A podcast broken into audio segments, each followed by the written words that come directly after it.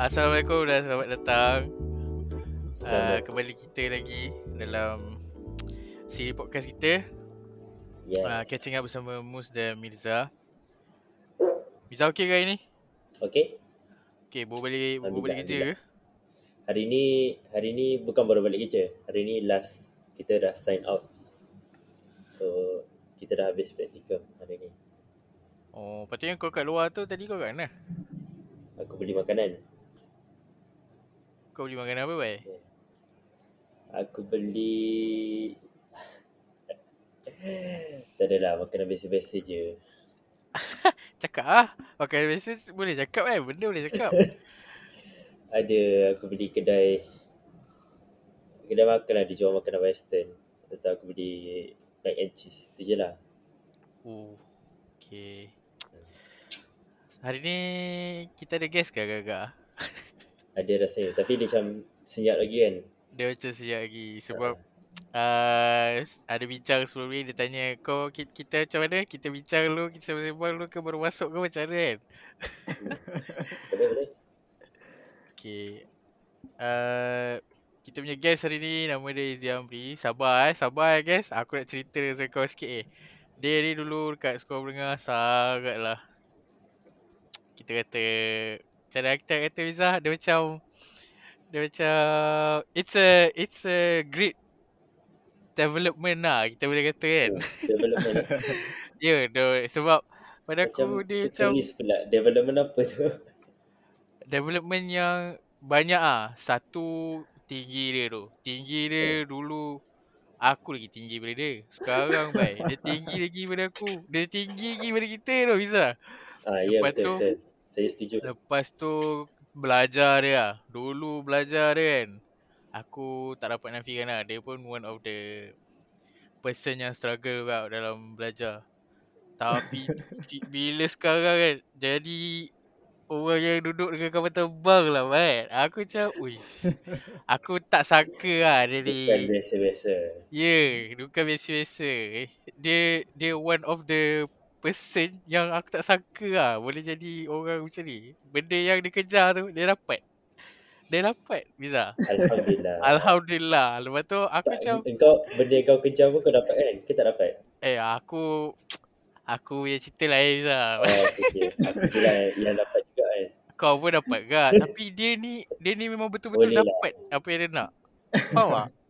Apa yang dia nak tu memang dapat. Kita kata orang Quran lah. Orang Quran. Dia dapat apa yang dia kejarkan.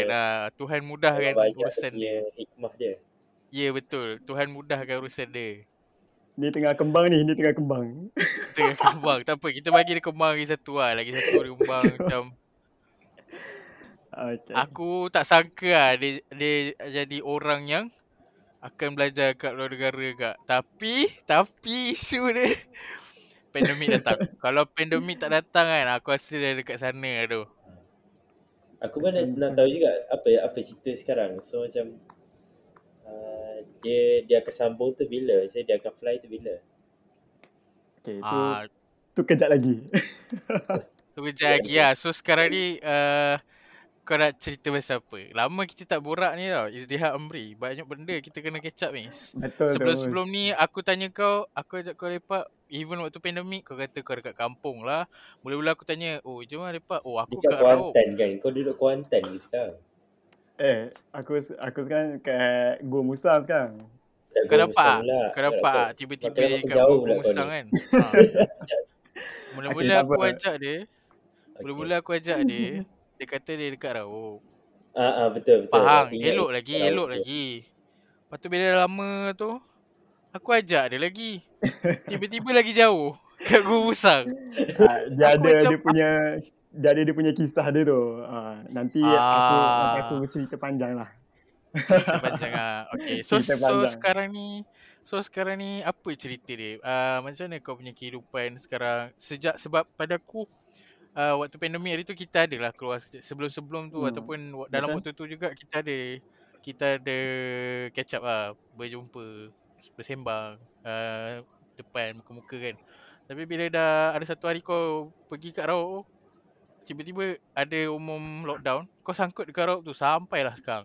Sekarang kat Gomusang. Apa cerita dia? Okay, so hari tu time COVID hari tu kan, aku pun tak ingat lah PKP yang keberapa tah. PKR rasanya. Okay, waktu tu aku ada jumpa dengan member-member dari universiti aku, so dari sekolah menengah lama aku. So ramai jugalah yang aku sempat jumpa, tapi macam tiba-tiba satu hari waktu tu aku macam fikir, sebab aku ni jenis orang yang tak boleh nak duduk diam. Aku memang, sebab dalam otak aku ni macam sebenarnya bila pandemik datang ni, aku sebenarnya bukan lagi relax dekat rumah ke apa. Aku macam rasa macam nak keluar. Aku memang lagi nak berjalan-jalan, nak keluar. Jadi satu hari waktu tu aku duduk rumah, lepas tu kebetulan ada kawan ayahku lah, member ayahku. So dia offer kerja dekat Rauk Pahang. Dia offer kerja ni, dia stall tepi jalan lah. So kat stall tepi jalan tu dia kita orang buat takoyaki lah. So takoyaki ni kalau kau search sekarang pun memang tengah blast lah sekarang ni, memang tengah trendy lah dekat Malaysia ni. Memang kalau kau pergi, kalau kau pergi mana-mana pun memang jumpa. Jadi sejak dari tu aku, sebab aku kerja dengan member bapa aku ni, mula-mula aku macam awkward lah, sebab yelah bukan orang yang rapat dengan kau kan. So macam engkau pun rasa macam seronok tak seronok je mula-mula kerja. Tapi bila lama-lama aku macam sedar yang bila aku layan customer setiap hari, aku rasa macam seronok dan aku rasa tu antara kerja yang fit dengan aku lah. So sebab tu aku memang selepas je dari jumpa member-member lama semua tu, diorang pun pelik, mana kau menghilang kan? Macam yelah aku tiba-tiba kot. Atau aku ada member yang ajak aku pergi keluar, pergi makan apa semua, lepas tu aku tolak, diorang kata aku macam sombong ke apa. So aku cakap dengan diorang yang aku sekarang ada dekat Rauk, waktu tu lah. Aku ada kat Rauk, lepas tu aku kerja tu aku rasa nak dekat berapa bulan tapi waktu tu aku dah hampir start kelas dekat universiti aku, dekat Aussie. So aku terpaksa tangguh sekejap kerja tu. Lepas tu nak dijadikan cerita yang member bapa aku ni, dia suggest dekat member dia yang seorang lagi dekat Gua Musang. So dia ada buka gerai takoyaki juga. So dia kata nak tak bekerja pindah tempat kerja. So dari Rauk ke Gua Musang. Aku pun berkira-kira lah, sebab Gua Musang ni kalau kau tahulah dia punya geografi, dia memang betul-betul kampung. Memang jadi orang gua lah. Memang jadi orang hutan. Sebab dekat sana dia memang, kalau dekat bandar memang dia betul-betul padat. Tapi kalau dekat ulu-ulu tu dia memang sikit lah orang. Jadi aku punya member bapa aku ni, gerai dia antara bandar dengan kampung. So orang agak ramai lah situ. So bila aku bekerja tu, aku mula-mula berat hati juga, sebab makin lama makin jauh kot. Sebab asalnya Rauk kan dekat kan dengan Gombak kan. So senang aku nak ulang-alik balik apa. Lepas tu yang ni makin jauh. Lepas tu aku pun decide macam, sebab waktu tu aku ada fikir juga aku nak saving, nak duit kan. Macam aku student kot, macam aku macam nak cubalah kerja part time, ada duit sendiri. So that's why lah aku decide untuk kerja sampailah sekarang. Maknanya kau menghilang tanpa khabar sebab kau bekerja lah, dan kau sorok benda tu daripada kita orang. Sebab aku bekerja. Aku sebenarnya sebab aku macam tak suka sangat macam cerita secak apa. Macam unless macam ada orang yang tanya aku, macam dia memang interview aku betul-betul, dia tanya aku. So aku ceritalah, sebab aku pun masih dalam development diri aku juga. Sebab aku tengah macam cari satu skill lah. So bila bekerja tu aku dapat skill ni lah, customer service lah. So bila kerja tu macam-macam jumpa. So itulah customer service. Okay. So kau tengah belajar lah ke berhenti dulu? Ke macam mana? So aku nanti bulan 1 tahun depan aku officially grad. So memang sekejap je sebab aku 2 tahun je aku belajar tu. So sebab, itulah. So, tu lain lah, so tak pergi sana lah. Tak pergi sana. Yang tu okey, macam ada ramai juga yang tanya kenapa aku tak fly, so kenapa aku belajar dalam negara. So cerita dia sadis lah. Cerita dia waktu penaja aku, dia waktu tu aku nak finalize tau. So ada dua option, sama ada aku pergi UK ataupun aku pergi Aussie lah waktu tu. Waktu tu memang diorang ni hampir nak mesyuarat lah untuk diorang finalkan aku punya decision aku kan. So diorang nak luluskan aku punya scholarship tu. Lepas tu aku macam, sebab mula-mula aku fikir yang aku nak ke UK sebab UK ni aku ada member kita yang ada dekat sana kan.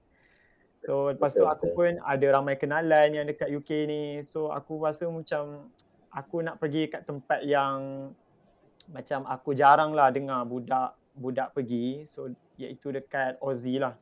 Sebab member-member aku yang lain pun kebanyakannya semua ke UK, memang tak ada yang pergi ke Aussie. So aku macam fikir why not lah aku pilih Aussie.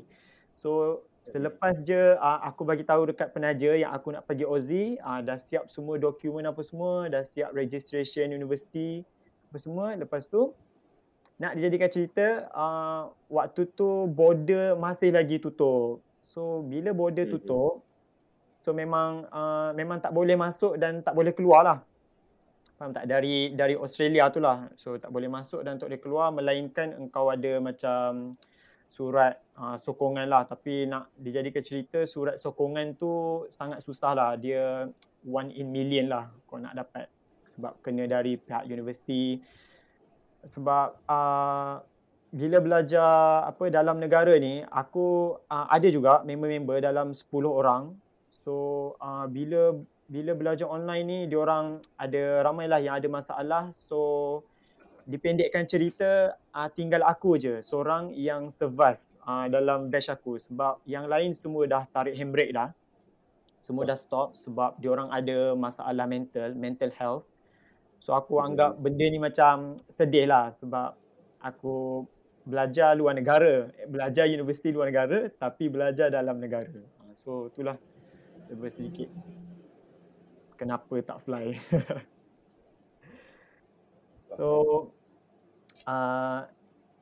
Bila mana aku tak fly ni, memang banyaklah cabaran dia.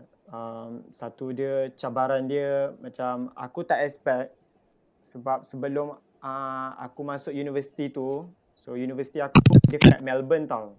Dia dekat Melbourne, nama dia Royal Melbourne Institute of Technology. So bila aku belajar tu, sepanjang 1.5 tahun aku belajar. So lecturer aku ramai yang dari luar negara, maksudnya bukan warga negara Australia lah. Diorang kebanyakan lecturer aku ada yang dari Rusia. So aku macam anggap dah lah aku tak boleh fly tu satu masalah. Lepas tu engkau tahu kan bila orang Rusia dia cakap English ni, dia punya slang dia macam mana aku tak boleh nak describe lah. Tapi dia ada dia punya slang dia lah, dia punya ada accent dia. So aku macam fikir macam aku dah lah ada masalah border tau. Lepas tu aku dengan tak fahamnya macam tak kurang jelas apa benda yang bila diorang mengajar, even diorang recording kan, ada recording session belajar tu, aku still tak faham tau apa benda yang engkau nak sampaikan sebab macam dia ada macam satu language barrier tau, macam susah gila. So itulah cabaran bila belajar online ni. Lagi-lagi dekat universiti luar negara ni. So aku kira antara survivor. Soon lah, aku soon to be survivor lah. Maksudnya aku pun tak tahu, mungkin ramai lagi budak yang situasi macam aku, belajar universiti luar negara tapi belajar dalam negara. So banyaklah dia punya cabaran dia. Rasanya kalau macam case kau ni, macam kita ada juga kawan kita yang sama juga belajar Australia kan. Ya betul. Tapi aku pun tak sure lah sama ada situasi dia sama ke tak macam aku. Mungkin dia ada juga masalah macam aku, tapi sebab yang kau member kita tu dia sempat fly, so dia tahulah macam mana sistem universiti, suasana sana. So aku ni dengan starting from zero, so aku memang kena embrace myself lah. So itulah. Maknanya it was a challenging moment lah untuk kau, walaupun sebab kau sepatutnya berada dekat sana, tapi end up absolutely kau duduk sini, kau belajar benda dekat sana sampai habis. Maknanya kau takkan ke sana dah lah. Sampai habis. So kiranya aku ni ambil macam online courses lah. So betul. Kita boleh kata dia macam online course tapi 2 tahun kan. 2 tahun betul. Lepas tu apa kau punya, tadi kau kata survivor. Adakah maksud kau survivor tu survivor kau belajar yang sebab kau kata kau belajar daripada Australia, kau belajar dekat Australia tapi kau just belajar online dekat Malaysia? Ataupun aku tak dapat, aku just nak confirm balik ataupun kau adalah survivor COVID-19? Aku kenapa dia kata survivor? So aku cakap survivor tu sebab yelah, aku pun tak tahu, sebab aku rasa mungkin aku hadapi benda ni seorang di kalangan batch aku. So aku memang tak ada orang lain dah yang aku boleh, maksud aku macam sama kos dengan aku tapi dekat Malaysia. So aku rasa macam aku duduk seorang-seorang tau. Macam walaupun aku ada ramai member-member yang dari India, dari China, tapi kau tahulah dia punya feel tu lain lah. So aku macam aku bergerak seorang. Seolah-olah macam aku bergerak seorang, aku dengan sebab kos aku ni aku ambil Bachelor of Aerospace Engineering. So sebab benda ni macam melibatkan banyak hands on, banyak apa nak kena masuk lab, nak kena apa report macam-macam apa semua kan. Lepas tu pula aku tengok member-member aku yang dekat Aussie tu, diorang ada yang boleh access untuk ke kelas. So diorang bila aku nak belajar tu, aku maksudnya 1001 cabaran lah aku. So itulah aku macam define myself as survivor lah. Itulah. Sebab cabaran dia memang besar gila. Aku pun tak boleh nak cakap. Aku memang tak boleh nak describe lah. Tapi brace for impact lah. Maknanya kau maksud survivor pada diri kau tu sendiri adalah engkau mampu survive sampai sekarang ni, dan kau dah nak grad bulan 1 nanti, yang mana tak ada orang yang sekeliling kau yang boleh kau rasa bergantung ataupun menjadi satu rujukan untuk engkau berjalan bersama dalam menerokai kursus pembelajaran kau. Ya cikgu kan. Cemah susah untuk sebut. Tapi aku nak cerita macam yang aku cerita tu adalah survivor dari segi aku punya online courses aku ni je lah. So dari segi apa, maksud aku bergerak seorang tu hanya dalam pembelajaran aku sajalah. So tapi dari segi mental health, dari segi apa pengisian jiwa aku, dengan kata lain dia still ada family, ada member-member dari Malaysia juga yang support. So ramailah. So itulah. So bila diorang support dari segi apa aku punya apa perasaan aku punya semangat aku bila aku belajar. So sedikit sebanyak macam jadi apa trust lah, macam apa tu orang panggil macam daya tujah lah untuk aku ke depan. Aku kata lain je lah. Daya tujah. Daya tujah. Pemangkin lah, pemangkin. Maknanya aku dapat katakan bahawa Iziah adalah salah seorang yang mengalami impact besar dalam pandemik ni, even sebelum dan selepas pandemik. Sebab menurut kalau kita dengar lah Fiza kan, daripada apa yang dia cakap, seolah-olah Iziah ni dia punya mental condition dia impact lah, terpengaruh disebabkan pandemik yang berlaku ni.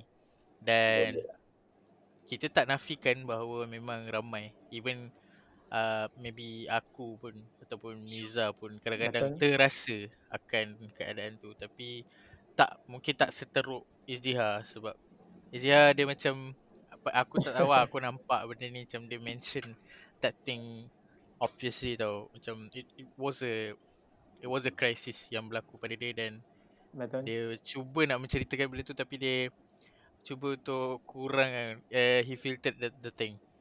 But aku just respect keadaan tu lah. Betul, sebab aku pun rasa macam benda ni semua orang hadapi, cumanya orang macam cerita dengan tak cerita je situasi sebenar diorang tau. Tapi itulah, so that's why lah aku macam decide untuk bekerja. Sebab aku macam, kau bayangkan kalau aku alami benda yang macam ni tapi aku duduk diam je, so benda ni akan lagi terukkan mental health aku lah. Aku mungkin boleh anxiety. So sebab tu lah aku decide untuk sibukkan diri aku dengan something lah, anything lah, macam aku bekerja ke, aku buat apa-apalah. So yang itulah, yang aku rasa minat aku lah. Macam aku pun boleh juga lah macam relate lah apa yang Iziah kata tu. Macam kesatinya, sebab aku tengok je ada je macam tu, aku pelik kan, macam Iziah ni dengan cerita hari tu macam belajar kat luar negara. Itu kenapa dia tak fly lagi kan, macam tu lah. Sebab kalau tengok macam ada je kawan-kawan kita lain yang dia dapat tawaran belajar and dah pergi dah pun. So macam even during the pandemic kan, macam ada seorang tu dia pergi ke Perancis kan. Betul. So kan, so macam benda tu orang yang dapat peluang tu dia dapat pergi ke sana. And then baru-baru kalau scroll dekat Twitter kan, kita tengok pelajar-pelajar yang sambung ke US, so dia orang semua dapat fly tau. So macam okay, so satu memang tak tahulah, memang tak tahu update lah. Iziah ni dah lama tak sembang ni, so macam tak tahu update lah. Kat mana sekarang tak tahu. Tapi bila macam okay, so macam so faham lah bila dia kata macam Australia dia ada masalah border. Sebab kita pun tahu daripada salah seorang kawan kita kan, memang dia pun kata memang dia tak balik-balik ke Australia tu, memang sama belajar sini. Sebab tu lah ada masalah border, macam Australia masih tak buka border lagi kan, of the COVID punya situation kan. So sebab macam Aku macam ada satu batch dengan aku yang hari tu tarikh yang sepatutnya aku fly tau, waktu bulan 3 tu ke bulan 2 something like that lah. So aku ada juga batch yang sekali dengan aku dari UniKL sebelum ni. Diorang dapat tawaran tau, dalam 5 orang pergi ke UK. Diorang ambil mechanical engineering. Lepas tu diorang boleh fly. Aku pun macam fikirlah, wait a minute, this is what I'm not expecting lah. Macam engkau boleh fly, kenapa bukan aku? Faham tak? So aku macam, sebab aku memang berharap macam waktu tu border buka dalam tempoh dalam tempoh yang terdekat dengan tarikh tu. Maksudnya mungkin dalam bulan 4, bulan 5. So sekarang ni dah bulan berapa dah? Itulah. Dah bulan 8 dah. Nah, aku faham macam even aku tak pernah lah ada experience macam kau ni, tapi that feeling macam yelah, macam orang lain boleh pergi tapi kau tak dapat pergi kan. So mestilah ada tekanan-tekanan tertentu kan yang kau akan rasa macam. Betul. Lepas tu kena sambung belajar kat sini je kan. So tak apalah, itu kita kira macam tak ada penentuan. So macam macam bila aku belajar dekat rumah kan, macam aku belajar online, so semua orang semua orang memang ada macam gangguan lah, maksud aku macam distraction. So tapi sebab aku duduk dengan member bapa aku, so macam aku rasa macam aku memang jauh dari manusia tau. So aku memang rasa macam tenang gila, faham tak? Macam aku rasa macam heaven lah waktu tu, sebab aku punya surrounding environment aku dekat Gua Musang tu memang, dia punya tu memang hutan, memang cantik lah. So aku rasa macam satu tempat yang untuk aku habiskan apa sisa-sisa aku untuk belajar online ni dekat universiti luar negara. So tadi macam Iziah kan dia cerita yang pasal ya, so kau ambil kesempatan ni untuk belajar untuk meniaga kan? Ya, betul. Meniaga kat kawasan tu kan. So macam baguslah macam so one of the coping mechanism yang kau ambil untuk yelah, untuk elakkan daripada anxiety kat rumah tu kan. Betul. Macam bagus lah. And then kau pun ada kata macam apa tadi untuk savings kan. Betul, saving. Betul. Macam bagus lah kan. Kau rasa apa yang kau pendapatan kau sekarang melalui kerja part time macam tu berbaloi ke tak?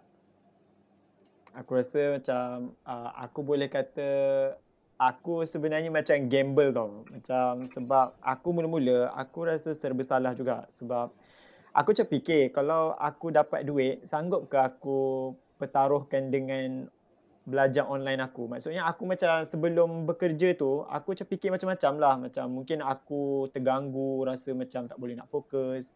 Tapi sebenarnya bila aku bekerja dalam masa yang sama aku tu kan, lepas tu pula bila kita bekerja tu kita ada reward, kita ada duit. So aku rasa macam benda tu worth it lah maksudnya. Memang aku suka benda tu dan benda tu lagi macam menggalakkan aku tau. Untuk macam lagi bersemangat untuk bekerja, untuk belajar online.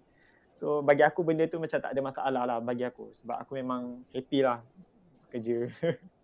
Sebab kalau aku pun macam dalam situasi sekarang ni lah kan, ialah kita belajar online kan, daripada kita stres duduk sahaja dekat dalam rumah sambil belajar, lebih baik kita buat sesuatu benda yang mungkin benda tu bukan berkaitan dengan kita punya pelajaran pun, tapi dia dan mungkin benda tu ada stres-stres dia, tapi at least ada reward daripada kita belajar ni.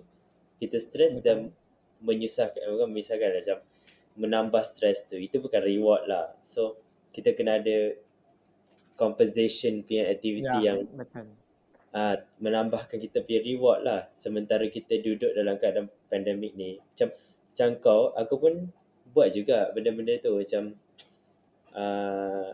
kalau tahun lepas aku cari kerja part time, and then aku berhenti awal tahun ni, and then pertengahan tahun ni aku sambung, aku buat volunteer even tengah-tengah belajar pun, even tengah-tengah SEM lah. So aku, itu jadual dia aku tallykan lah. Maksudnya time kelas aku tak kerja, lepas kelas aku kerja. One of the thing is that macam satunya macam kau jugalah. Aku fikir macam ni macam side income kan. So macam and then dia macam daripada aku apa stres seorang-seorang kat rumah, baik aku keluar, baik aku buat kerja, baik aku dapat duit kan. Lepas tu dari situ aku fikir macam ni macam kalau selalunya kita tengok lah kan, orang yang belajar luar negara ataupun orang yang belajar pembelajaran di luar negara macam siswa macam kita ni, dia ada satu culture macam bekerja sambil belajar, betul tak?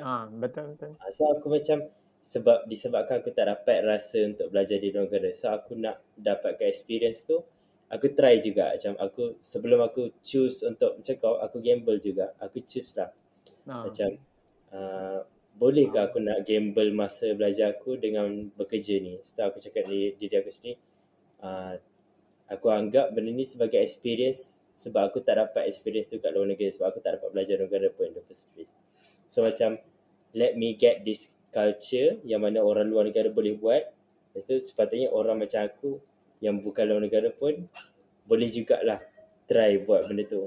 And then sebenarnya banyak juga benda yang kita belajar selain daripada apa yang kita belajar daripada tempat kerja tu. Kita belajar juga macam cara bahagikan masa dekat kelas, cara bahagikan masa dekat kerja kan.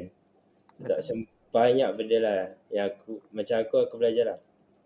Sebelum ni aku tak adalah okey sangat dalam pembagian masa tu, tapi bila aku campurkan kerja dengan kelas, so aku macam bertambah lagi aku punya skill dalam walaupun selalunya aku procrastinate lah, tapi aku still dapat berjaya siapkan apa benda yang aku perlu siap untuk dekat universiti. Dalam selama aku still dapat bagikan masa dekat kerja. Sebab aku tengok kawan-kawan aku yang buat kerja sementara belajar, tapi dia tak boleh cope dengan belajar. So aku tengok macam and then waktu tu aku macam macam kalau kau dah tak boleh cari, baik kau tak payah kerja macam. Tapi kita tak tahu situasi dia. So ni juga salah satu cara untuk aku cuba memahami mereka yang bekerja sambil belajar. So apa yang susah sangat, dekat mana susah dia untuk kau bahagikan masa antara kerja dan sekolah kan, macam tu lah. So macam Mus lah, aku sebab aku kerja juga dengan Mus. So macam kalau kau Mus, macam waktu pandemik ni kan, so apa cara terbaik kau lah, kau macam sebab engkau pun kau nak tahu apa, kau nak tahu engkau, apa pasal aku, engkau pun student. Kau nak tahu apa pasal aku tak, ni macam engkau pun cerita lah serba sedikit sebab kita pun dah lama kan, macam kita tak jumpa. So macam aku tertanya juga macam apa cara terbaik kau, macam kau nak distract kau punya daripada kau layan perasaan tu waktu pandemik ni. So macam mana, apa cara kau? Kau dah tak kontak aku, betul kau salahkan aku. Betul baru nak tanya kat sini. Tak adalah, tak apa. Kita sharing, kita sama-sama berkongsi lah. Okay, aku punya cerita lain lah dengan korang. Sebab aku ada benda-benda yang boleh distract aku daripada keadaan tu. Walaupun nak katanya memang ada sesetengah masa benda tu datang kan, it kicks in and then it happens. Tapi for the time being, kau tak boleh nak consume all of it too much lah. Sebab bila kau consume and then automatically dia akan serap kau, buat kau rasa doom, buat kau rasa kosong and impacts lah. It impacts you so much. Dia teruk lah. Dan aku boleh kata salah seorang yang dapat go through with this very well sebab aku ada alami benda ni sebelum-sebelum ni. Dan boleh kata aku boleh jumpa cure aku dengan mudah, which is tidur lah. Dan benda ni dia biasa berlaku tengah malam. Ini cerita aku lah, cerita orang lain aku tak tahu. Dia biasa berlaku tengah malam.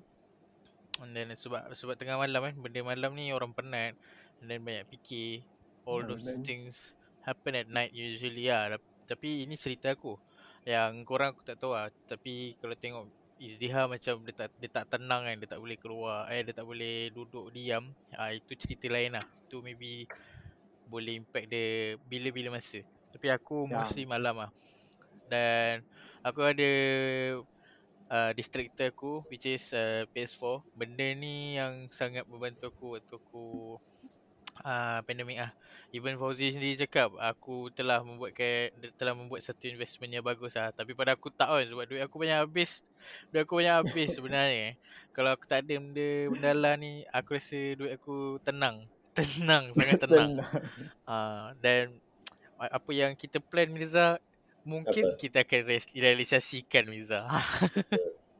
Tapi aku it was a good investment lah. Tapi pada aku dia tak membantu aku dari sudut duit, financial, sebab aku tak kerja macam korang. And tapi dia bantu aku dalam life aku lah. Dia sustain aku punya life dan mental state. Dan dalam perbincangan bekerja sambil belajar ni, aku adalah antara yang ingin mencuba akan perkara ni. Cuma aku tak ada batu loncatan untuk benda tu. So aku rasa macam belum masanya. Tapi bila dengar daripada banyak pihak, terutama sekali Mirza banyak cerita pasal benda ni, dia sangat membantu kau dalam banyak perkara lah. Dan aku memperakui akan benda tu sebab kerja dan belajar adalah dua bidang yang berbeza, yang mana kerja ni lebih kepada engkau mengaplikasikan ataupun menggunakan ataupun kita kata praktis secara terus akan segala ilmu dalam pekerjaan tu. Tetapi belajar ni lebih kepada engkau belajar secara belajar. Faham kan belajar macam mana? Kau tak didedahkan secara praktis, walaupun ada tapi tak banyak seperti kau bekerja. And then kau tak ada reward. Kau kena buat reward sendiri. Dan reward sendiri tu dan reward daripada belajar tu biasanya adalah daripada keputusan kau. Keputusan kau buruk, maka reward kau buruk lah. Keputusan kau bagus, reward kau bagus lah. Macam satu kita kata perjalanan lah. Melainkan bekerja. Walaupun kita kata bekerja tu ada satu perjalanan, tapi dia satu perjalanan berstesen tau. Ni pada aku lah, sebab dia ada reward, dia ada, kau boleh pilih untuk kau nak, sebab kerja part time kan, kau boleh pilih untuk kau nak teruskan bekerja ataupun tidak. Tapi bila belajar ni it's something different lah. Dan bila Mirza kata kau belajar tapi kau kerja, and then kau tak boleh cope dengan kau belajar, baik kau stop kerja sebab kau tak boleh buat benda tu. Tapi kita tak tahu situasi dia macam mana. Cuma kalau kita tahu situasi dia macam mana, sekurang-kurangnya dia cuba dan dia ada pengalaman. Dan itu lebih penting lah daripada aku yang masih cuba mencari pengalaman. Dan itulah yang aku masih cari buat masa ni. Itulah. So macam bagi aku sendirilah, macam bila time COVID melanda ni kan, kita pun tak tahu bila kita boleh jadi macam UK. So boleh jumpa dengan member-member. Tapi aku rasa bila kita masing-masing duduk dekat rumah masing-masing ni, macam seolah-olah satu race tau. Macam race untuk kita develop diri kita sendiri. Macam in any kind of way lah. Maksudnya engkau sama ada engkau belajar something yang baru, yang kau rasa baru bagi diri engkau dekat rumah ke, ataupun engkau rasa macam kau belajar benda baru dekat tempat kau bekerja ke. So yang tu terpulang lah. Cumanya macam bagi aku macam kita sekarang ni kita tengah berlumba antara satu sama lain tau. Macam untuk mencari skill lah ataupun sesuatu benda yang baru. So macam bagi aku macam benda tu terpulang pada orang tu, sama ada dia nak jadikan cara dia tu mungkin lagi develop diri dia ke, ataupun mungkin akan merugikan dia ke. Yang tu pulang pada dia. Cuma bagi aku itulah macam satu benda yang agak susah jugalah, agak sukarlah bagi setiap orang untuk mencari apa benda sebenarnya benda yang develop dia tu. So maknanya impact pandemik ni berada dalam pelbagai cara betul. Dan kita boleh kata kebanyakannya cabaran lah. Orang dia belajar daripada pandemik ni dalam pelbagai cara. Ada yang masih merungut, pada aku lah, ada yang masih merungut. Kita tak kata dia merungut sepanjang masa, tapi dia masih merungut sebab bukan salah dia, disebabkan situasi-situasi yang ada dekat sekeliling dia menyebabkan dia pun jadi macam tu juga. Dan ada juga yang still berlawan untuk meneruskan kehidupan, which is survive lah, yang mana aku boleh kata Izdihar pun tadi survive kan. And dia then, dia sebenarnya macam bagi aku situasi pandemik ni dia menimbulkan satu perkara tau. Dia menimbulkan satu isu yang sebenarnya dah lama dah ada. Cuma dulunya isu ni tidaklah berlaku secara kerap. Maksudnya dia berlaku di kalangan sesetengah orang yang betul-betul berada dalam kesusahan. Iaitu isu dia isu kesihatan mental lah. Jadi tapi sejak pada pandemik, waktu awal dulu mungkin benda tu tak rasa lagi sebab kita rasa macam benda ni benda yang sementara dan akan berlalu, tak lama lagi. Tapi seluruh dunia menghadapi situasi pandemik ni paling kurang lebih 5 bulan lah. Maksudnya itu paling kurang lah, sebab mungkin ada yang negara dah terlepas awal atau bebas awal, betul tak? Tapi macam negara kita sendiri, kita masih belum bebas dan sudah hampir 1 tahun lah. Kalau benda ni extend sampai tahun depan, boleh masuk 2 tahun jugalah kita berada di rumah. Maksudnya kita terkurung di rumah. Sebenarnya macam masalah kesihatan mental ni bukanlah satu benda yang macam mana nak kata, satu benda yang kerap pun, macam bukan semua orang boleh develop benda ni, but it is something that can be developed. And salah satu cara benda ni, kita tengoklah situasi kita hidup sekarang ni, ibaratnya kita ni masing-masing dikurung di dalam rumah masing-masing. Jadi perasaan tu kita rasakan macam seperti berada di dalam penjara. Dan kita memang dengar lah, kalau sebelum ni orang yang berada di dalam penjara ni memang kebanyakan ni mengalami kemurungan apa semua kan, masalah-masalah mental macam, sebab dia tak tahan, tidak dapat tengok dunia luar, tidak dapat kebebasan. Jadi situasi pandemik ni dia macam dia buatkan kita semua duduk dalam keadaan tu, betul tak? Kan? So macam sebab tu isu-isu macam masalah kesihatan mental, anxiety kan, kegusaran, lagi apa depression kan, kemurungan apa semua tu muncul lagi-lagi di kalangan remaja lah, lagi mudah terdedah kepada, maksudnya otak mereka, minda mereka masih lemah lagi dari segi perkara-perkara macam ni, kesihatan. Jadi daripada isu tersebut banyak awareness yang dinaikkan daripada pelbagai pihak. Kalau dari peringkat universiti, macam pihak kaunseling universiti, dia orang banyak tunjukkan pentingnya kesihatan mental apa semua dan kesan-kesan daripada pandemik apa semua. Dan salah satu benda juga yang arise adalah coping mechanism. Jadi coping mechanism ni dia jadi macam satu terma yang sangat normal dah sekarang di ketika pandemik ni, sebab masing-masing boleh dikatakan rata-rata semua orang akan merasai masalah kesihatan mental tu, tak kisahlah dari segi kegusaran ke, tekanan terlampau ke kan. So semua orang boleh dikatakan tidak terlepas daripada cengkaman ni, tak kisahlah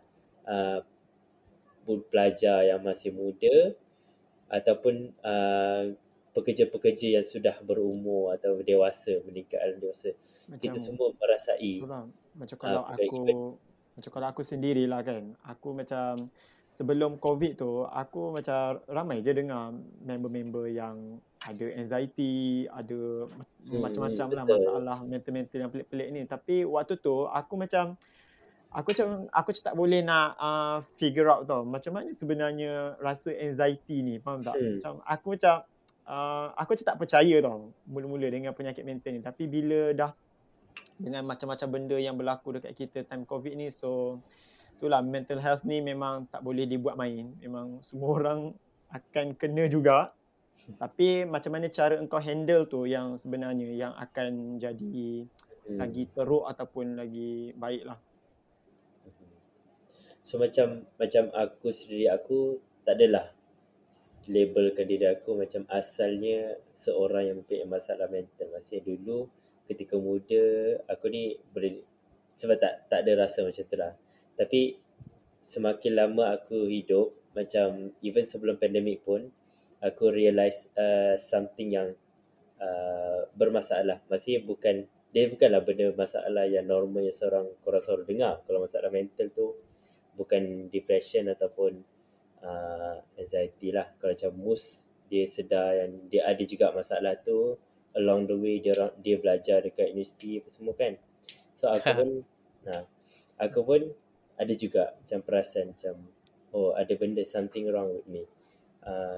In terms of, sebab mungkin orang luar yang berkawan dengan aku dia tak nampak, tapi sebagai orang yang hidup di dalam badan ni kan, siapa lagi yang kenal diri kita selain diri kita sendiri? So aku macam pukul macam lagi. Aku sedarlah, aku sedar awal yang I have that kind of tapi aku tak label apa-apa lah. I don't label that kind of problem myself. Instead, I just realize and acknowledge that I have that kind of problem in me. So early on, even before pandemic, I took the chance to find out apa coping mechanism yang terbaik bagi aku. Maksudnya macam mana cara aku nak hilangkan perasaan ataupun bila kita rasa macam benda tu datang. So macam macam mana kita nak hilangkan masalah, apa yang aku perlu buat. So I figure out myself. And then along the way, selain daripada aku figure out tu, aku baca-baca juga bahan-bahan bacaan tu, aku belajar macam sebab macam one of the subject yang aku belajar dalam tu, and I'm not expected to learn that subject, is on ada dua lah actually, macam education psychology dengan guidance for teachers, counselling for teachers. So macam dua subject tu, even though they talk about a different matter, which is about schools punya problem lah, masalah pelajar dekat sekolah, tapi in a way dia boost aku punya knowledge on this kind of things. So kadang-kadang tu bila kita nak fahamkan benda, aku akan applykan dekat benda yang aku tahu. Jadi benda-benda ni aku try macam apa yang aku boleh relate benda yang aku belajar ni dengan diri aku sendiri. Jadi dari situ jugalah aku belajar pasal, I keep learning more on psychologies and mental health and apa-apa semua tu lah, yang masalah-masalah semua tu.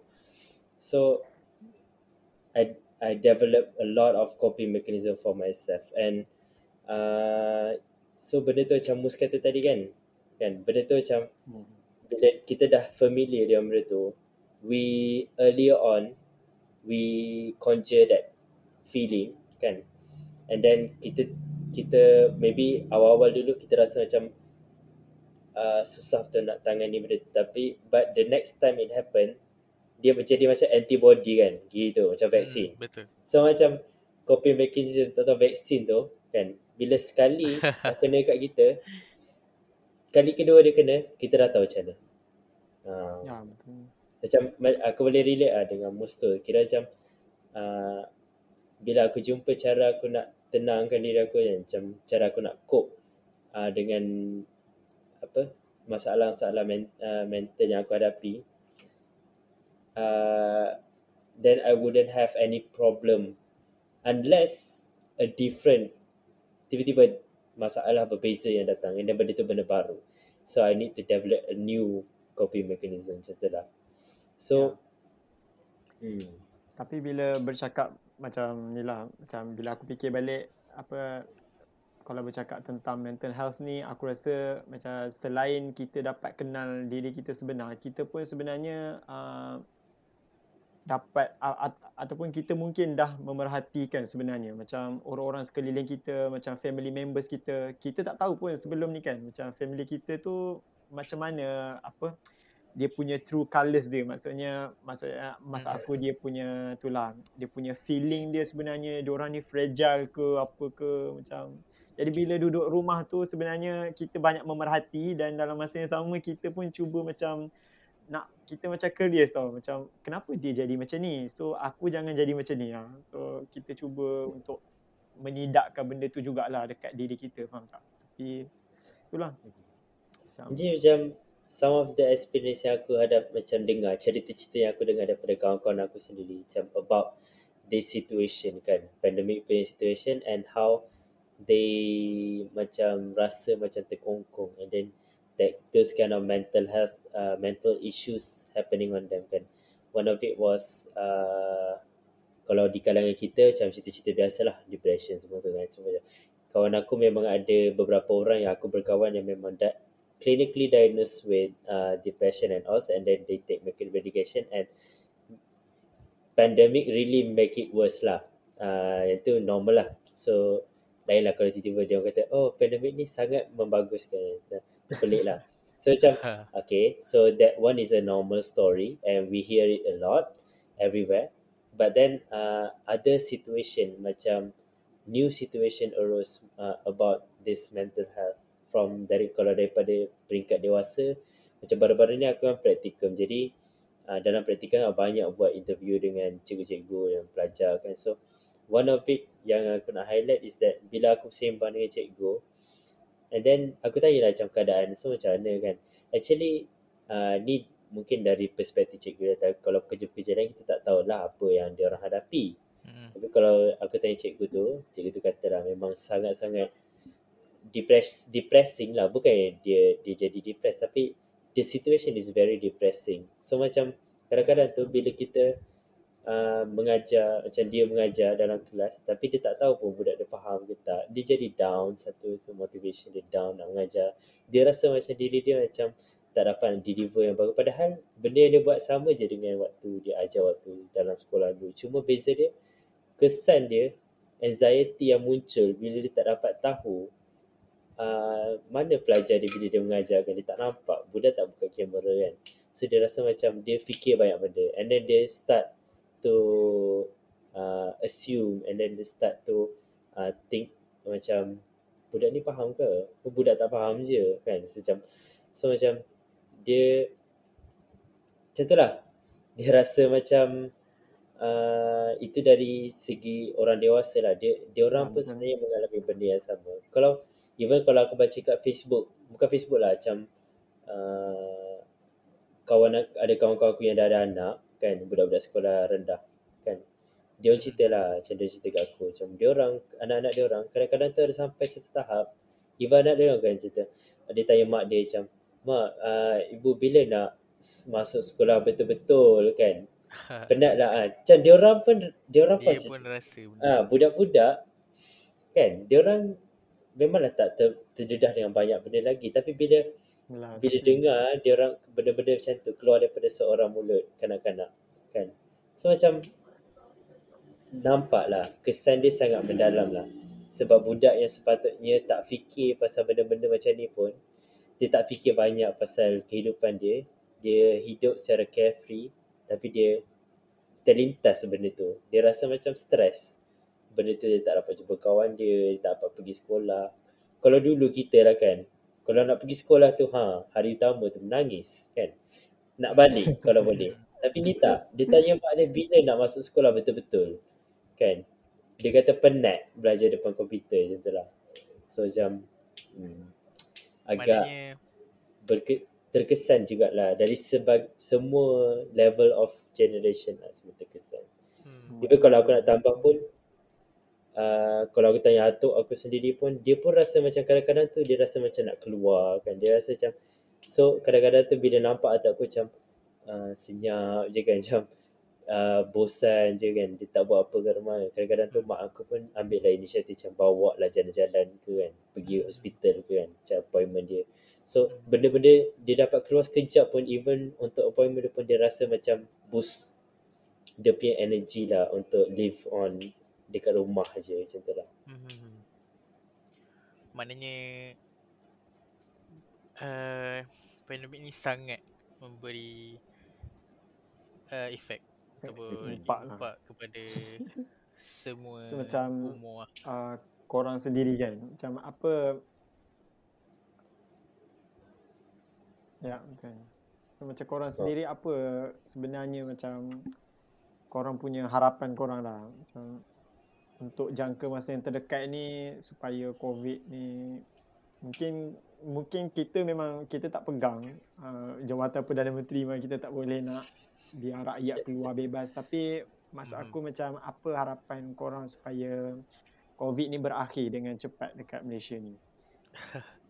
Yang tu kita kena bincang nanti Biza sebab aku dengan Biza dah set satu modus operandi untuk kita punya podcast untuk tidak masukkan isu-isu tu. Apa dia Iziah? Okey, tak apa. Silakan Iziah. Tahu tak? Teruskan. Macam kalau aku sendiri lah, macam sebab aku excited gila bila dia buka untuk vaksin tu kan. Macam aku mula-mula aku pun macam skeptical juga macam vaksin, ada something lah tentang vaksin ni yang macam membuatkan aku tak nak. Mula-mula aku tak nak, rasa macam tak nak ambil, tapi bila aku macam fikir macam aku nak juga benda ni berakhir lah. Macam at least kalau tak berakhir pun kita boleh keluar dengan bebas, jadi macam UK lah, macam keluar tanpa mask apa semua. So aku memang cepat-cepat register untuk vaksin. So, aku memang excited gila lah bila nak ambil vaksin tu, dengan harapan COVID ni berakhir. So, macam kalau itu dalam keadaan lah sekarang, kalau aku dalam keadaan sekarang ni tu je lah memang. Yelah aku pun bekerja dengan PPB, salah satu sebab lah aku join pilih untuk join volunteer tu is that tapi kita, kalau aku tak ada pun benda tu smooth juga. Cumanya macam kita ada rasa lah, macam dia sudo punya comforting lah macam. So aku memang sekarang ni kalau kat Malaysia ni memang kalau nak berharap kepada orang yang tapi termasuk politik kan, kita jangan cakap politik. Maksudnya memang tu je lah ikhtiar kita sekarang ni, harapannya untuk vaksin saja, supaya vaksin ni berjaya. Sebab kalau ikutkan di Sarawak pun dah 70%. Kalau ikutkan sekarang pun Malaysia dah 37% ya untuk dua-dua dos seluruh Malaysia. Dan juga sebenarnya dekat KL dah capai immunity kelompok dah sebenarnya 3 hari lepas tak silap. So KL, bukan KL lah, Lembah Kelang, diorang dah capai dah immunity kelompok. Just so diorang tinggal nak habiskan je lah saki-saki baki yang belum lagi dapat second dose, and then orang-orang yang belum lagi dapat first dose apa semua kan. Tapi benda tu kita tak boleh tengok sekarang, sebab penurunan dia, kes penurunan dia bukan dalam tempoh sekarang ni. Seperti yang dijangka, sekarang kita tengok 22, 23, makin hari makin meningkat, dia tak menurun pun. Tapi benda tu kita tak boleh tengok. Satu, sebab kes yang dilaporkan bukan lagi semuanya kes-kes yang dimasuk hospital. Even kalau bila aku kerja kat PPV tu, ramailah yang datang. Bila aku tanya, pernah kena COVID ke? Dia orang kata, baru je 2 hari lepas kan habis kuarantin. So macam, kan, macam kita rasa bila dengar tu macam kan. Tapi tak adalah, sebab kita faham orang yang bila dia dah habis kuarantin, dia dah tak boleh menyebarkan dah dakyah-dakyah tu. Jadi dan tapi rata-rata yang aku jumpa yang kira macam dia baru-baru ni barulah kena positif tu, rata-rata semua doktor suruh dia orang kuarantin kat rumah je. So macam hospital, kes-kes yang masuk ke hospital tu bukan lagi kes yang dia menurun lah. Sebenarnya itu yang kita nak tengok, sebab kita nak bagi ruang kepada hospital ni untuk jalankan kerja dia untuk merawat kan, bukan lagi menampung pesakit-pesakit COVID yang wujud lah, bukan setakat menampung je. So tu satu benda yang positif lah bagi aku. Dan kes-kes tu kalau ikut trend yang diramalkan, dia dalam bulan 9 atau 10 baru dia akan mula menurun. Jadi benda tu kita tak boleh nampak sekarang. Memang kita kena percaya dan yakin je yang bahawa program vaksin ni berjaya. Itu saja. Dan harapan aku, dia boleh habis dalam tahun ni lah. Sebab aku ada plan aku tahun ni, banyak yang aku tak plan sangat. Banyak benda sangat tahun ni.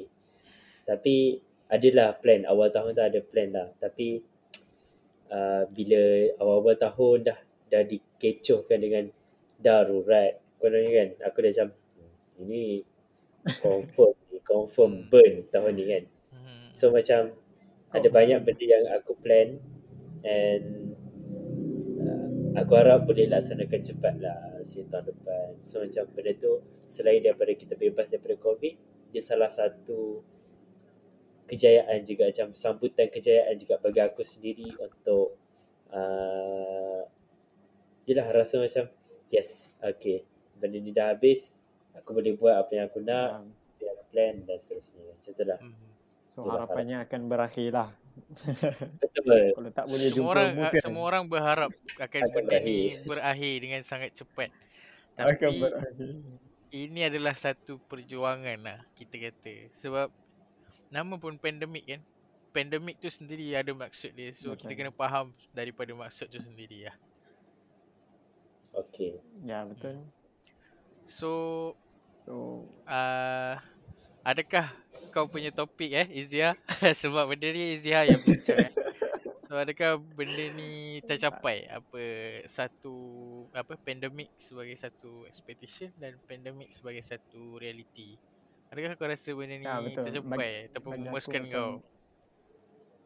Bagi aku sebab bila kita dah lama kan duduk terperam dekat rumah ni, so itulah. So tak, memang aku rasa expectation dengan reality aku tu memang tak tak jauh lari, memang tak lari jauh. Sorry.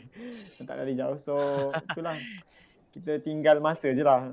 So menghabiskan sisa-sisa hidup ni. Maknanya kita kira so, apa yang kau cerita ni adalah ada dia punya expectation dia lah, yang mana yang paling obvious yang aku nampak adalah kau patut dekat luar negara sekarang, kau patut dekat Australia, tapi realitinya kau still kena belajar dekat Malaysia secara online, macam kau ambil kursus-kursus online yang biasa je waktu dunia sedang tak ada. Yang kedua, pada aku rasa dari sudut gaya hidup kau, kau sepatutnya belajar and then end up realitinya disebabkan pandemik, kau rasa mencari duit tu adalah satu perkara yang perlu, sebab untuk mengelakkan kau berada dalam situasi yang tidak tenang lah, kita kata. And then apa lagi apa lagi borak tadi, aku lupa. Untuk distract lah. Dua tu je lah aku nampak yang paling ketara bila kita bincang pasal ni. Dan aku harap topik yang kau bawa ni, iaitu pandemik sebagai satu realiti dan anggapan, tercapai lah. Harap je lah, tapi tak tahu lah. And then aku dah nak habis takut, sebab kita ada kerja lain, kita ada kerja lain. So aku pun macam tak ada dan nak harap je lah, sebab aku pun random je ni. Dah nak sejam kan. So betul. Aku buat kesimpulan bahawa pandemik adalah satu keadaan yang sangat so soalan last aku, siapa ada soalan lagi siapa bakal guest minggu depan? Sabarlah, aku tengah borak ni. Bagi aku borak je. Aku borak dulu, lepas tu nanti aku terus jawab bakal guest minggu depan. So pandemik ni dia sangat memberi impact kepada semua orang, baik keadaan. Kau sabar, sekejap aku jawab soalan kau. Kau sabar je. Siapa? Teruskan. And then benda ni sangat menjejaskan banyak pihak, tapi kita boleh kata ada orang yang walaupun pada dia nampak kelam gitu, macam awan dah penuh dengan kelabu, tapi dia still berjuang dengan cara mencari cara mereka sendiri untuk terus hidup. Macam Iziah, dia kerja. Macam aku buang masa aku dengan perkara yang tidak berfaedah itu main game, tapi benda tu dapat membantu kau untuk survive, especially dari sudut mental bila dalam pandemik ni lah. Jadi kita nak kata pandemik ni ada satu benda yang susah, sangat susah, cuma kita boleh tangani benda tu dengan pelbagai cara. Pelbagai cara maksud aku macam mana? Pelbagai cara maksud aku adalah engkau dengar ataupun ikut apa yang pemerintah kata, engkau dengar apa yang pakar kata, dan engkau cuba cari cara untuk terus hidup dengan dunia sekarang. Maksud aku keadaan sekarang. Tak kisahlah sama ada cara tu kau cuba cari seorang diri, ataupun kau minta pendapat orang, ataupun orang sebagai kau punya tempat untuk kau survive dalam pandemik ni. Okay, Miza, ada apa-apa? Saya rasa tak ada apa dah. Rasanya banyak benda yang dibincangkan dalam ni, terutamanya berkaitan dengan Apa topik dia? Expectation dengan reality COVID. Sebenarnya itulah macam benda-benda kita bincang berkaitan dengan kesihatan mental, situasi semasa, masing-masing di rumah apa semua. Itulah dia. So expectation dia kalau kat COVID, time-time COVID ni, kita expect kita mengalami hidup biasa tapi di rumah. Tapi sebenarnya tidak. Sebab realitinya benda tu tak ada, bukanlah dalam perasaan macam tu. Macam kita sebenarnya masing-masing boleh dikatakan semua mengalami masalah sendiri bila mana lagi makin lama dia berada di rumah. So macam itulah harapannya COVID ni kita masih kita bersama-sama tabah dan teruskan usaha dalam menghadapi situasi COVID ni, dan juga biarlah benda ni cepat, walaupun cepat hilanglah. Walaupun diorang cuba wara-warakan macam kita perlu hidup dengan norma baru, tapi sebenarnya tidak. Norma baru adalah bukan norma yang patut dinormalisasikan. Wah, dan, saya suka dengan benda tu. Norma baru adalah hanya satu cara hidup untuk kita sewaktu situasi pandemik, dan kita tidak sepatutnya sentiasa hidup dalam keadaan macam ni. Kita kena keluar juga. Kita kena kembali juga kepada norma yang biasa. Itulah yang sepatutnya lah. Maka dengan itu tamatlah sesi kali ni. Dengan banyaknya Mirza berborak, aku pun boleh katakan sampai sini saja dulu untuk episod kita kali ini. Aku nak ucapkan terima kasih kepada pendengar yang dah dengar sampai sini. Yes, macam biasalah. Aku juga nak bagi ucapan terima kasih kepada guest kita, Iziah Amri. Terima kasih sangat-sangat sebab bagi ruang dan peluang ini untuk berbincang tentang keadaan ini. Tapi lepas ni jangan hilang pula macam mana kau buat dengan aku sebelum ni. Jangan aku kena cari kau dulu baru kau ada. If anything happens, just tell us lah. We are still on your side. Even that we are so far away, but the fact that it comes or it kicks in very at the time that we do not expect so much, then you can just hit us up for anything. Alright, sebab Iziah boleh kata satu orang yang sangat memang banyak lepak kan kita lah. Nak lagi pandemik dah tak ada. Walaupun dia tak ada. Ada macam ada tak ada je. Tapi dia ada je dengan kita. Dia busy banyak. Tapi bila kita ajak dia keluar, dia ada. Bila kita ajak dia buat ni, dia akan okay. So itulah yang memberikan satu perubahan juga lah Biza kan. Daripada sekolah menengah ke sekarang. So aku rasa itu saja kot. Terima kasih lagi sekali. Kita jumpa lagi minggu depan. Ciao and peace.